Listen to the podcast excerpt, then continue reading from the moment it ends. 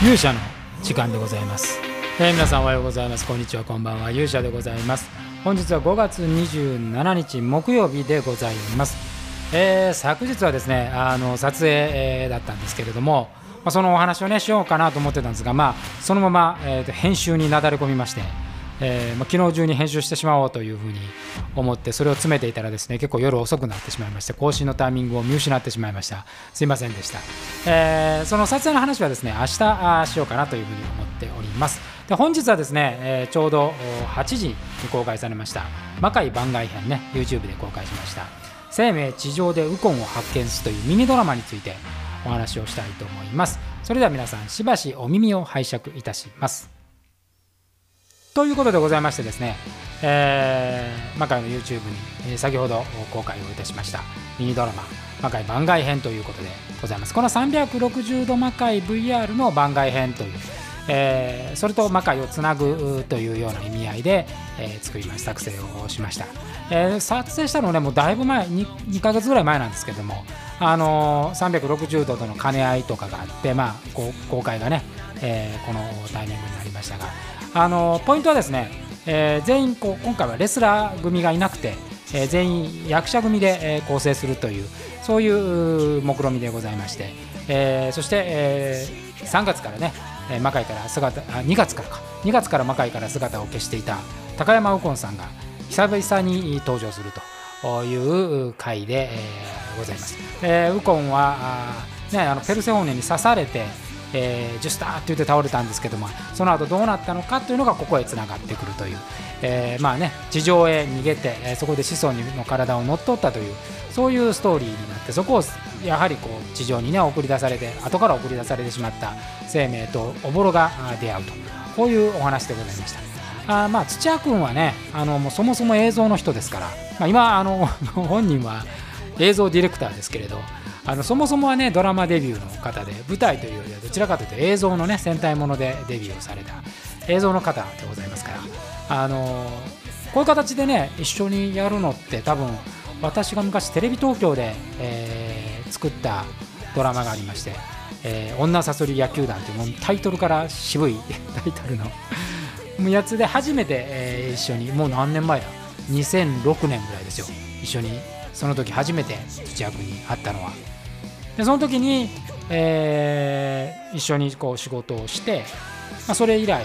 まあ、時々顔を合わすぐらいだったんですが、まあ、魔界で一緒になってまあでもなかなかね映像でっていうタイミングなかったんですけど、まあ、今回あの念願かなって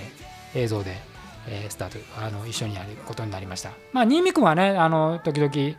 あの今までもだだあの新見君にしても一緒に初めてやったのがクレイジークレイジークローっていうね映画でそのオーディションに来てオーディションで合格したのが新見君だったんです、まあ、ちょっとした役だったんですけれど、まあ、それから考えたらね2人ともこうやって映像で会えるのはすごくいいなと。そこにおぼろとそれから時丸というね新しいキャラクターですけども鮫島レオナちゃんがやってる、えこの役が絡むという形になりました、まあ、テイスト的にはねあの結構、え意識的に志田君と一緒にやってるネオイザナギのテイストをちょっと入れてみたりしたんですけどあとねあのまああの頑張って加工を CG というほどではないですが私が頑張って加工をつけて、まあ、加工があるとねちょっとねそれっぽい、まあ、なんか安 安っぽい戦隊ものみたいになったのかもしれませんがまあまあこういうのはね勉強でございますから、えー、場所がねあの都内のマンションのね地下なんですけど明らかにこう地下室でこうロケ地を借りたんですけど地下室ではない。ま地下に空間があるみたいなところでえらいじめってるし反響するしなかなかただまあ照明とか機材は結構あったんですけどもね、えー、そういう場所でやりましたんで、えー、なかなかねあのまあ、この時期もまだまだあの音声にねやっぱりまだ慣れてないんですよね。音声がねあのちょっと苦労したんですけれども。あとまあ一眼レフのレンズでね、えー、使ったりしてこうしずる感みたいなのを出したんですけれどちょまあこれもまあいろいろこう勉強の過程みたいなところがありまして、えー、なかなかやっていて勉強になったなという感じなんですけどやっぱり役者陣はねあの特に映像2人は見せ方知ってるんであのそれはすごく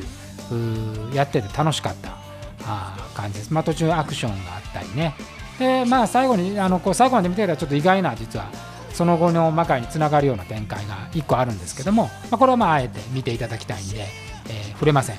えー、あとねあのおぼろと時丸のあのこの2人の組み立てが、えー、とてもね、えー、フレッシュでよかった。時丸さんいいですね。映像映えするなと思っ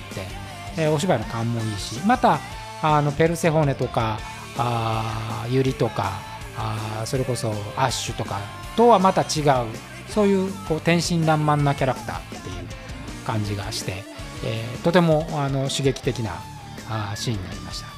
なかなかねあの360度やっててこうミニドラマ的なものっていうのは、まあ、時々やろうかなとは思うんですけど、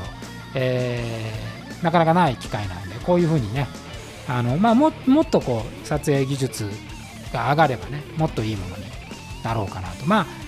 ね、どうしてもそのこうビジネス的な要素がほぼないので あの、まあ、実験ではあるんでね、まあ、そんなにこ